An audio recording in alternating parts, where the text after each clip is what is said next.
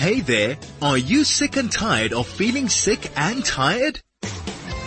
Join Adel Kazilski and Faggy Stern as they explore ways to reverse chronic illness and achieve vibrant health. Your health is your only wealth and together we can be better. Hashtag healthy you, wealthy you. A wonderful good morning. This is 101.9 Chai FM and you are listening to the Healthy You, Wealthy You show where we sit and we discuss better ways to live and ways that we can take control of ourselves. Um, I'm feeling pretty good today. Faggy, how are you doing? I'm very well, thank you.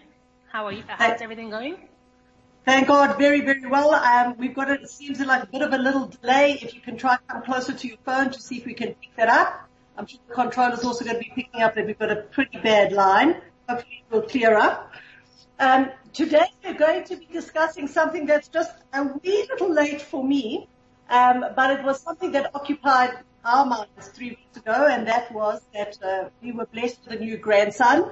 And I think one of the things that that there's a lot of fretting about is this idea of jaundice when you have a a little baby boy, particularly in uh, the Jewish uh, realm. We always worry about jaundice because we know that eight days later we are wanting to bring uh, the baby uh, to to Brit, which means we want to perform a circumcision on them, and there is so much um, anxiety around that. Well, today we are going to blow all the myths out of the water, and we are going to get some authoritative, clear-cutting. Um, information on how to do it, and we will have none other than Dr. Kussell, who um, is, is, a regular now on our show. We want to thank Dr. Kussell for um, his time and his dedication in, in speaking to the community. Uh, Dr. Kussell is a renowned pediatrician, and uh, many, many, many of us have been affected um, by him and his care and his compassion. So if you have any questions or anything that you want to know particularly around jaundice, which um, I'm sure will be discussed in the realm of children, and perhaps we can even talk about it um, if it does come in uh, an adult and what that what what repercussions that has. You can contact us on three four five one nine, or you can telegram us on 061 895 1019. We'd love you to join into the conversation. This is the Healthy You, Wealthy You show with Adel Kazilski and Faggy Stern. Welcome back, and as mentioned in the introduction, we are discussing jaundice, and we have the one and only Dr. Kussell. Good morning, Dr. Kussell. Thank you for joining us. Morning, Faggy. Morning, Azol. Uh, well, go, go ahead. We need an introduction into this jaundice. All, all us Jewish mothers know is that we get hysterical if our baby turns yellow. Well, I'm going to try to t- entitle my talk A Balanced Perspective of Jaundice. Jaundice is too vast a field to try to cover in one talk, but I will cover all the aspects that affect pediatrics. I will Right. attempt in my talk to present the balanced perspective with particular con- reference to the concerns of the parents. Without minimizing the more serious aspects of jaundice, I will attempt to reassure our listeners that jaundice in infants and children is not always as serious as many believe. At the same time, I will try to dispel some of the fears that are present in the minds of the newborn's parents about the implications of jaundice. Like I always do in my talks, I will first discuss the mechanism of jaundice production. The red blood corpuscle breaks down normally every 100 to 120 days. A natural waste product of this breakdown is a yellow-brown pigment material called bilirubin. In its natural form, it is called indirect bilirubin. The indirect bilirubin is then transported to the liver cells where the liver cell enzymes are responsible for changing this bilirubin chemically into a purer form of bilirubin called direct bilirubin. The direct bilirubin is then carried via the bile ducts of the liver and ultimately the common bile duct which empties into the intestine where the bilirubin gives us the normal brown color to our stools. Disturbances along this bilirubin pathway lead to the three common types of jaundice which I'm going to discuss. Firstly, hemolytic jaundice. Hemolytic jaundice is the most important as far as pediatrics is concerned because this is defined as the excessive and premature breakdown of red blood cells leading to excess quantities of indirect bilirubin and creating levels of indirect bilirubin which the liver cells simply cannot cope with. It is this type of indirect bilirubin that is potentially dangerous, particularly in the newborn period, because it may penetrate brain cells and damage brain cells. Nature, via Hashem, has provided the infant with two very important protective mechanisms. Firstly, the proteins of normal plasma, they act as magnets to take up the indirect bilirubin. And once the indirect bilirubin is attached to the proteins of the plasma, it can do no harm. That's the first protective mechanism. So as long as an infant has sufficient plasma protein, it will not, the indirect bilirubin at any level will not harm it. The second protective mechanism is the actual brain cell. It is normally non-permeable. Nothing can penetrate it. But in certain instances, such as a lack of oxygen before birth or during birth, it may become more permeable and allow in the indirect bilirubin. Also prematurity makes it more susceptible. So therefore it is not only the level of bilirubin that is important, but whether there is sufficient protein to bind the bilirubin in the plasma and whether the brain cell is sufficiently resistant to penetration by the indirect bilirubin that are the ultimate factors in determining the outcome of raised levels of bilirubin. Not go into a flat panic because the jaundice level is 18 or 23 and in some of the European countries it even goes to 30 or 35 and people don't panic. But we panic just about a bilirubin level. It's not the sole factor. Now, secondly, how does hemolytic jaundice arise? How does the baby get hemolytic jaundice? And please stop me if you're not following what I'm saying. It's very important that you must follow what I'm saying. The most important factor is blood group incompatibility between the mother and the baby, where the mother may be rhesus factor negative and the baby is rhesus factor positive from the partner, from the husband. Very simply, the rhesus positive blood of the baby transfers via the placenta during pregnancy into the circulation of the mother. It doesn't belong there. She will produce rhesus antibodies to destroy the rhesus positive cells of the baby. These antibodies do nothing to the mother, but they then recross via the placenta back into the baby, either before birth, during birth, where they will begin to destroy the rhesus positive cells of the baby. That is known as Rh jaundice. Another example of blood group incompatibility is where the mother is group O and the baby via the partner, via the her partner is either group A or group B or group AB. The same principle applies, leading to the severe condition of ABO jaundice, hemolytic jaundice. But Hashem has provided us with protective mechanisms. The placenta normally acts in the same way as a tea strainer filters tea leaves. It doesn't allow the tea leaves into the cup. In this way, the placenta acts as a barrier to antibody, transferring from the mother into the baby. And not every baby, not every mother that is sensitized will produce an affected baby if the placental filtering mechanism is adequate. It is only when this mechanism breaks down that hemolytic jaundice occurs in the baby. Just to conclude, oh, the causes of, do you want to ask a question? I, I do, but just, you're going to conclude, so conclude that and then I'll, I'll, I'll come back in. Let me complete the hemolytic jaundice. It's a tiny little paragraph of other causes of hemolytic jaundice in the newborn. The red blood cell can also break down if it's abnormal in shape or size. and the very important condition from a, a, Jewish point of view is congenital spherocytosis.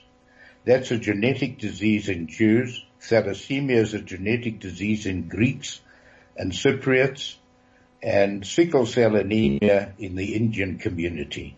Here the red blood cell doesn't live its 120 days but breaks down at birth to cause hemolytic jaundice. And often the first signs of this condition are jaundice, hemolytic jaundice of the newborn, which cannot be com- explained. But prevention is always better than cure. And in order to manage the potential buildup of hemolytic jaundice, the following criteria are important. The blood group status of the mother and her partner must be known from the outset of the pregnancy and every Rh negative mother should have her blood regularly checked during the pregnancy for Rh antibodies. If sensitization has occurred during pregnancy, she should certainly receive anti-serum after birth. This anti-serum will prevent subsequent pregnancies from getting antibodies and even higher levels of jaundice. Plasma proteins in the baby should always be kept in mind.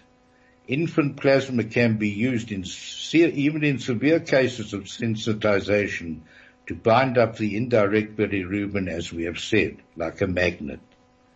Phototherapy Uh, as, can be utilized sooner rather than later according to certain criteria which I'll, which I'll mention in the end.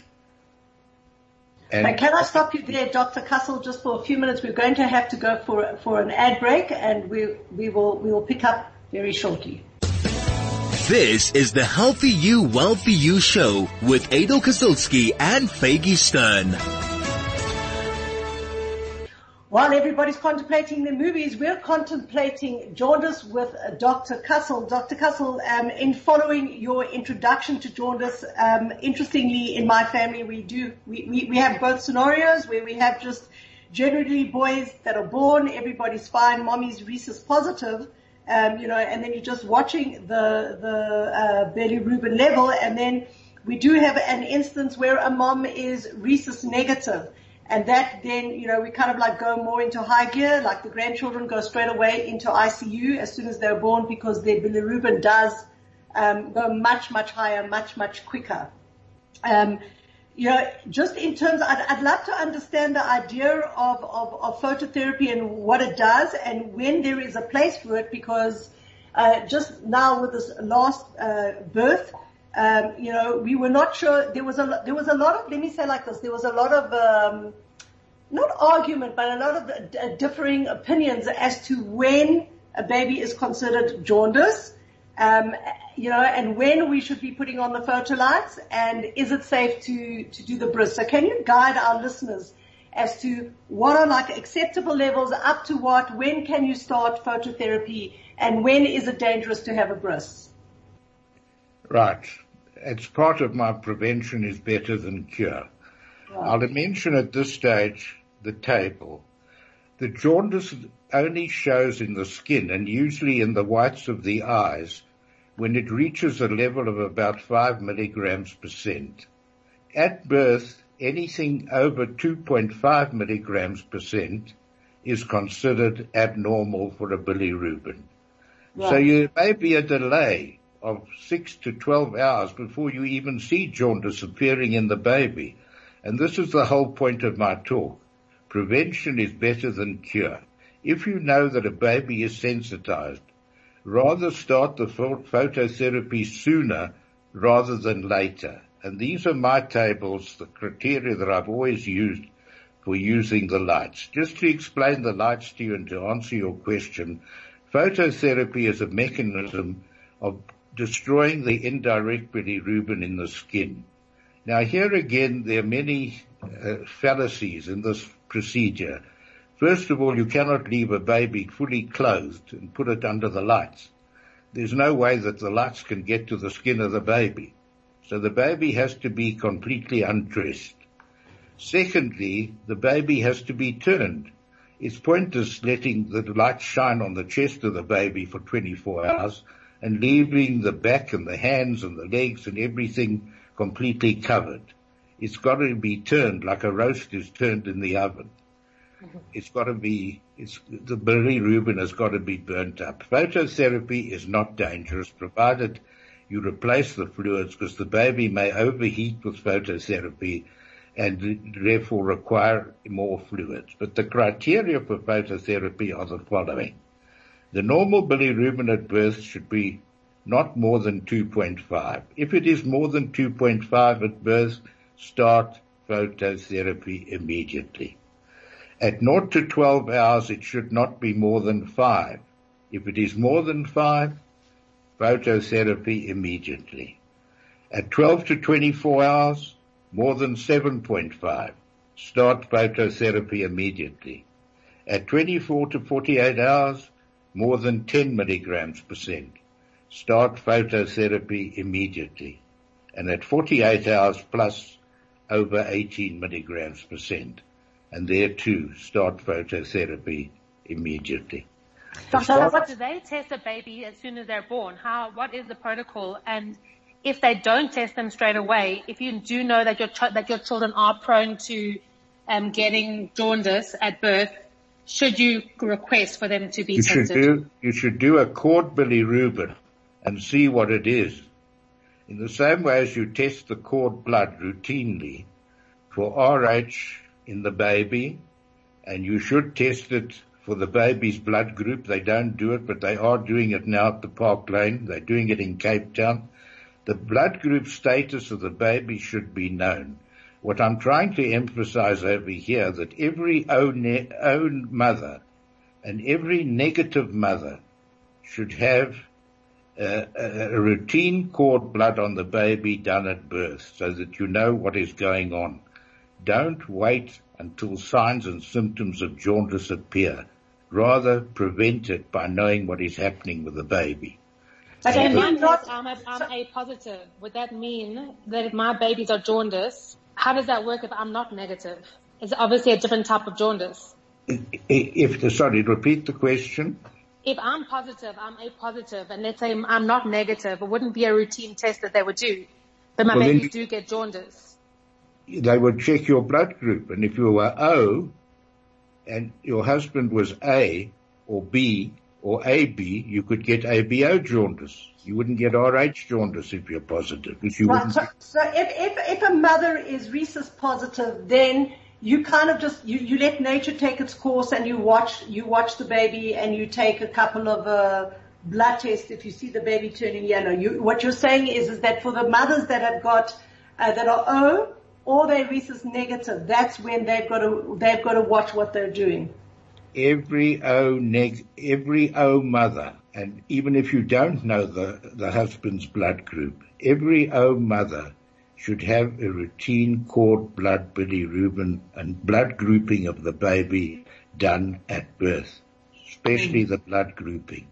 And if the baby is either A or B or AB, then watch out for hemolytic jaundice long before the jaundice appears. And in this way, you will prevent the, the severe build-ups of hemolytic jaundice. What I'm trying to say is, if you don't intervene early and get the indirect bilirubin under control, and you wait till the second or third day till the baby actually starts showing signs of jaundice, that baby is going to end up in hospital for five to seven days and even longer under the lights because you've allowed the antibodies to build up. Mm. Rather intervene sooner rather than later. The lights do not cause any harm.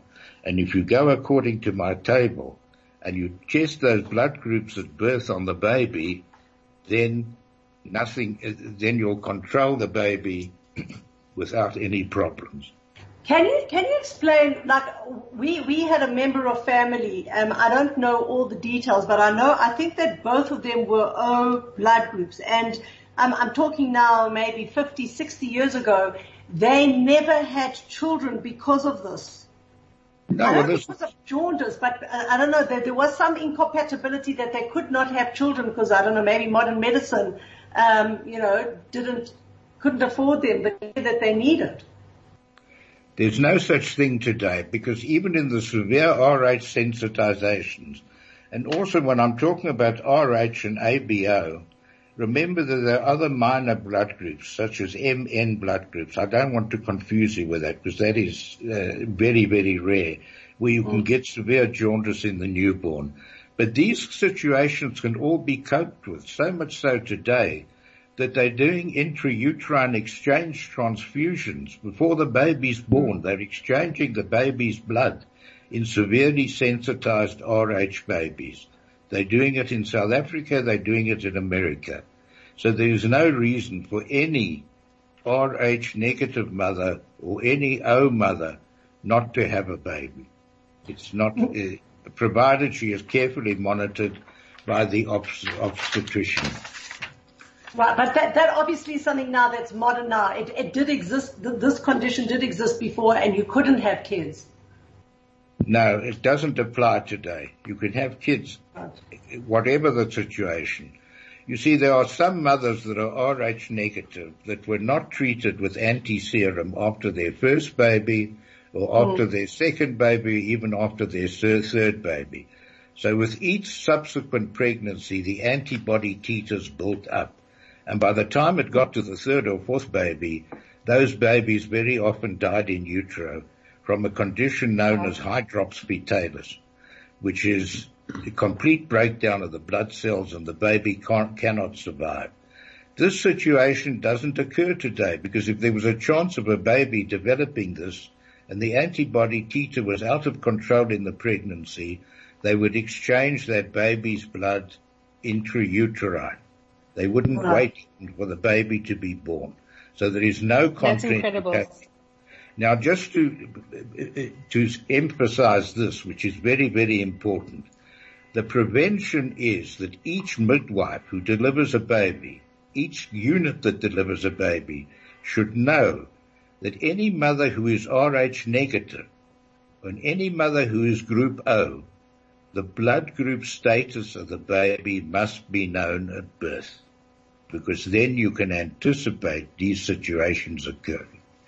And if you don't do that. Dr. Kussell. Yes, sorry, yeah. carry on. Now, I've, uh, I've come, I've come now to the last, uh, prevention better than cure. There's today an injection known as Polygam. Polygam is an antibody blocker. It's, it's very, very expensive and the medical aids will not pay for it unless it's really indicated. Polygam blocks antibody, but the important factor about polygam is that it has to be used within the first six to, first naught to six hours, preferably not over 12 hours. You can't use polygam on the second or the third or fourth day. Its effects will be minimal. So the pediatrician has to be aware of the degree of sensitivity and sensitization of the baby and use the polygam earlier rather than late. So just to summarize uh, what I've said, because we were interrupted by adverts, the blood group status of both mother and her partner must be known at the start of the pregnancy. Every Rh negative mother should have her blood regularly checked for Rh antibodies during the pregnancy. If sensitization has occurred during pregnancy, she should receive anti-serum straight after birth, which will prevent subsequent pregnancies from getting high levels of antibody. Plasma proteins in the baby should always be kept optimum by giving the baby plasma in severe cases of jaundice.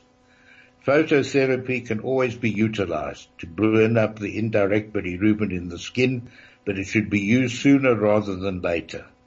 The baby of every rhesus negative mother or O mother should have the cord blood tested at birth to determine the blood, baby's blood group and the rhesus status of the baby. And finally, in severe sensitizations, either intrauterine blood transfusions, exchange transfusions can be done or polygam can be done within the first six to 12 hours of birth. In this way, there is no baby that cannot be prevented from having the serious effects of jaundice. So can I ask you just, if I asked you in a one line, and this was just, a, it was a, a, a, not a debate, but a difference in opinion between pediatrician and the Mohel, Um, when, what level of bilirubin in the blood um, would indicate, let's take away rhesus negative, you've got a rhesus positive mother, the child is born, 48 hours later, you see they start turning yellow, you start taking bilirubin. What do you consider a safe um, level that the child can still have their Brit Milah, they can have their circumcision without worrying about photolights? Like, where's that line that you cross where you go, okay, you, you do need phototherapy and okay, you can't have the bris right now? Well, all those things are fallacious arguments. I actually gave this talk to the Beis Din uh, many years ago. The reason for not doing a bris is that if it's halachically dangerous for the baby to have side effects or after effects from the bris. In other words, if a baby is infected, if a baby is not feeding properly, if a baby is jaundiced and the jaundice is of such a level that it's likely to impair the clotting of the blood. Mm. This seldom ever happens.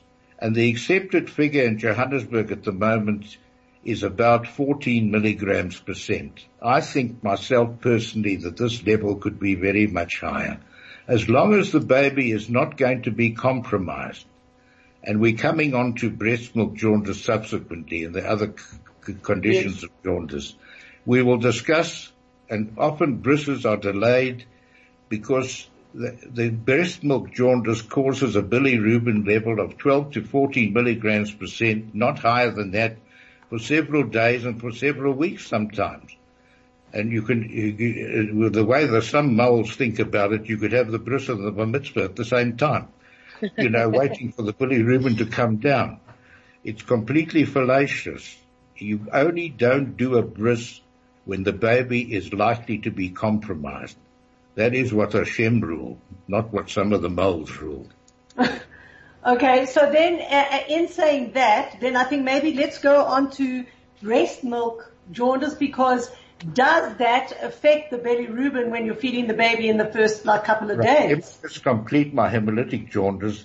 At the time of checking the bilirubin levels in the baby, if you're uncertain as to the cause of the raised bilirubin, always ask the laboratory to fractionate the bilirubin into indirect or direct bilirubin, like I said in my opening statement. Mm. Because the direct bilirubin is completely harmless. It can go to any level. It's the indirect bilirubin that causes the damage. Right, oh. so that concludes hemolytic jaundice. We now come on to the second important cause of jaundice in the newborn baby, physiological jaundice.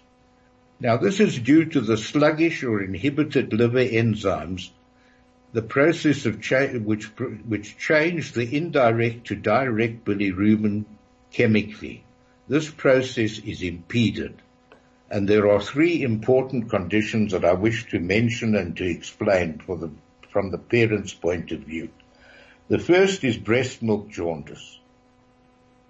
This happens because of the buildup of estrogen levels in the mother in the later stages of pregnancy. Her estrogen progesterone ratio, hormone ratio has to alter in order to enable her uterus to go into labor. And very often the signs in a mother, as you know, being mothers, that you're going into labor is when your nose gets swollen, your nose gets blocked, your breasts get tense. It's a sign of estrogenization. And estrogen does nothing else in the mother, but in the baby, if it goes through into the breast milk and persists after birth, it can cause problems. Not severe problems, but it can cause problems. Because the high, reach, the high estrogen level of the mother may persist after birth, enter the breast milk, and estrogen inhibits liver cell enzyme function. And this is probably the commonest type of jaundice in the newborn baby. Far more common than hemolytic jaundice, far more common than all the other jaundices, but this jaundice seldom reaches more than 12 to 14 milligrams percent. It is no indication for stopping or interrupting breastfeeding or for cancelling a bris. Simple phototherapy and maintaining adequate fluid levels in the baby will correct this type of jaundice and it is not dangerous. It's not a contraindication to doing a bris. unless you've got a premature baby where the weight of the baby may be a contraindication. That's the first type of if, if, if, there's a baby and, and the level's at 19 and the baby is uh, like a 4.3 kilo baby, would that be a reason to stop a breast? It's unlikely to be a breast milk jaundice with a level of 19. it seldom goes to those levels. If it has a level of 19 or 20, start looking for other causes of the jaundice. Which would be what? Can, can I, can I stop you both there? We will get to what, what those causes can be. This is the Healthy You, Wealthy You show with Adel Kazilski and Faggy Stern. We're discussing all stuff jaundice, quite a, an interesting and fascinating discussion. Uh, if you'd like to join in on the conversation, 34519 is our SMS line. 0061 is our telegram line. Uh, just to also mention to anybody who would like to join uh, and myself a WhatsApp group, we have a WhatsApp group where every day we just drop a little video or a little something about how we can enhance our health and how to live healthier more naturally. You can send an email to info at chaifm.com with your name and your number and we will gladly join you. Right, we were um, talking about uh, jaundice that comes from breastfeeding. I think, Faggy, you had a question. Yes, I was, I was saying that if a baby is 4.3 kilos, Dr. Kussell, and the levels were at 19, you mentioned that it wouldn't necessarily be a jaundice, there would be other concerns. What would those be? The other concerns maybe it's hemolytic. It could be the second type of physical, physiological jaundice that I'm going to discuss and it could be the third type of uh, jaundice obstructive where, where there may be hepatitis in the baby. It's not normally a factor over 14 milligrams percent, pure breast milk jaundice in a full-term baby. You've got to start looking around for other causes other than just blaming the breast milk. And then in that case, obviously you would carry on feeding the baby and that, and that wouldn't be a problem. And another question is, um, the, the size of the baby apparently does have an effect on the jaundice. Is that correct? Yeah, if, if it's very small, it will have an effect of the jaundice because the premature baby, I'm coming to it in the third part of my physical, physiological jaundice. The premature baby has sluggish liver enzymes. And in the premature baby, less than two kilogram, the liver enzymes may be sluggish due to the prematurity. The bilirubin should then be carefully checked in a prem, and if any signs of jaundice develop, the prompt phototherapy must be instituted. In premature babies, rather give phototherapy sooner rather than later. A large baby will overcome jaundice at 19 milligrams percent without any problems whatsoever. Interesting. Also, you mentioned at the beginning about jaundice having an effect if the baby has an issue with breathing at birth. Does jaundice cause breathing issues at birth? No. Jaundice doesn't cause breathing issues, but breathing issues and lack of oxygen make the brain cells more permeable to indirect bilirubin. You know, the brain cell is like a sieve, and the sieve starts getting holes in it, the sieve will let the bilirubin in and it's mm-hmm. the indirect bilirubin that damages the brain cell. So Amazing. if a baby has suffered anoxia, suffered oxygen deprivation, fetal distress, secondary apnea, always watch out for that type of jaundice. I think in, in the case when it comes to jaundice, it's difficult for the mother because we, especially when it comes to the breast, because we are listening to so many different opinions when it comes to jaundice. We have to listen to the mohel, we have to listen to the nurse, and we have to ask the pediatrician questions. And a lot of the cases, they're clashing each other's um, opinions. Well, the, the, opinion to go back to is the halachic question. Is the bris safe to be performed on, in the allotted time? And if that answer is yes from the pediatrician, then the bris should be done. I don't think it should be left in the hands of the mohel or in the left, in the hands of anybody else, rather leave it to the experts. The 100%. safety of the baby is the prime consideration. And if it's not safe for the baby, then obviously you can't do the bris. Amazing. Okay, we've got we've got maybe a, like a couple of minutes left, about four minutes. Do you want to go on to the second and third? Uh, yes, I'll go on to the second one. That's thyroid hormone deficiency. Thyroid hormone is essential for the normal functioning of liver cell enzymes, and if lacking or absent altogether, the first sign is prolonged neonatal jaundice of the newborn. Since thyroid hormone is essential for the normal functioning of brain cells, they will become permanently damaged unless thyroid replacement therapy is instituted immediately. Very often you get babies coming at six weeks, 12 weeks showing signs of hypothyroidism. Then it is too late to wake up that the thyroid, every cord blood and Baruch Hashem, this is done on every baby at birth. They do a TSH on the cord blood to check for thyroid. So apart from checking the baby's blood group, O or negative or whatever it is, you should also do a TSH level. Because you if you give the thyroid hormone uh, promptly, straight after, when you diagnose deficiency, the brain cells will not be damaged. That concludes physiological jaundice. Obstructive jaundice, the third type, occurs when the bilirubin altered by the liver into direct bilirubin is prevented from reaching the intestines by obstruction in either the hepatic bile duct or the common bile duct. The only important obstructive jaundice in newborns is the, congen- is the condition of congenital biliary atresia, where the bile ducts don't develop in any case. This is very uncommon, but if detected early, it's detected by a gradual onset of jaundice, then the surgical procedures can be instituted to attempt to alleviate this problem.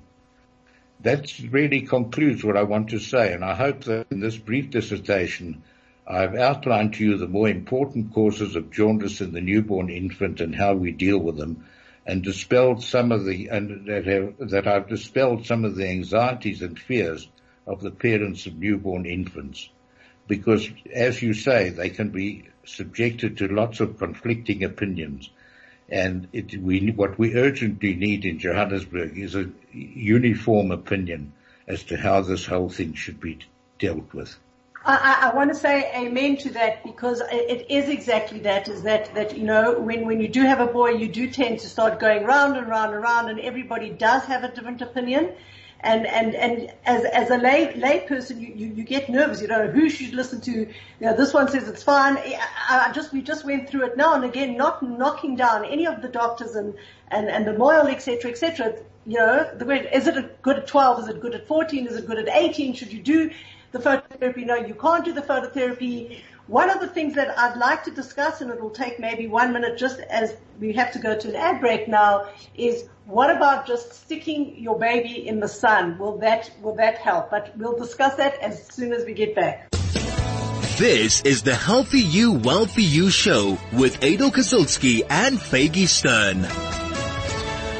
We're about to conclude our very, very interesting and enlightening talk on jaundice. Dr. Kussell, what about just prophylactically sticking your baby in the sun from the days before the bris?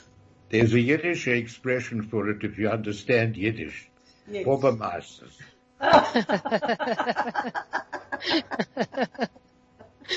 It's a, it's, a, it's a very, very inherent condition amongst us. It's genetically passed on.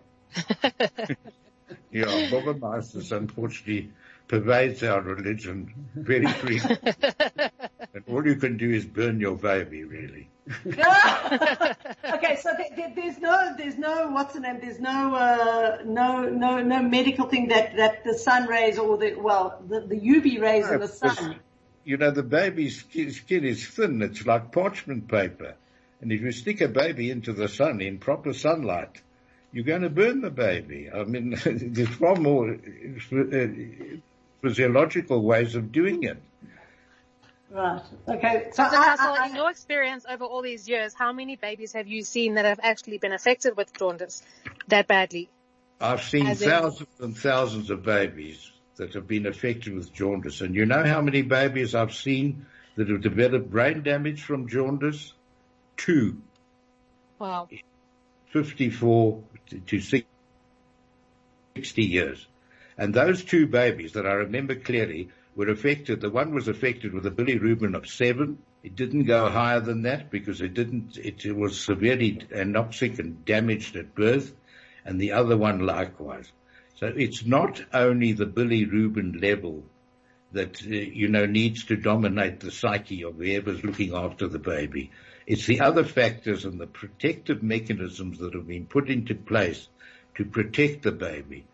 You know, in all the talks we've discussed so far, one thing that cannot be denied is that the protection that our bodies, our own bodies have had instilled by Hashem in the structure of, in the structure of our bodies. And if we allow those mechanisms to operate, we usually won't run into trouble. And that is why the more conservative, the more natural thinking people in pediatrics are probably the safest. Well, so basically, us Jewish mothers need to relax. Yes, relax Jewish mothers, and there you have it. And really, this is the basis of our our radio show: is that Hashem has created the body in a beautiful and intelligent way. And if we actually respect the, the processes that our bodies have, our bodies are able to heal and our, our bodies are able to protect. Um, what I think where we've crossed the line is that we don't have that respect anymore, and that's where we land ourselves in trouble. Well, thank you again, Dr. Kussell, for your time and your expertise. Uh, the message out there is don't suntan your babies. Jewish mothers relax.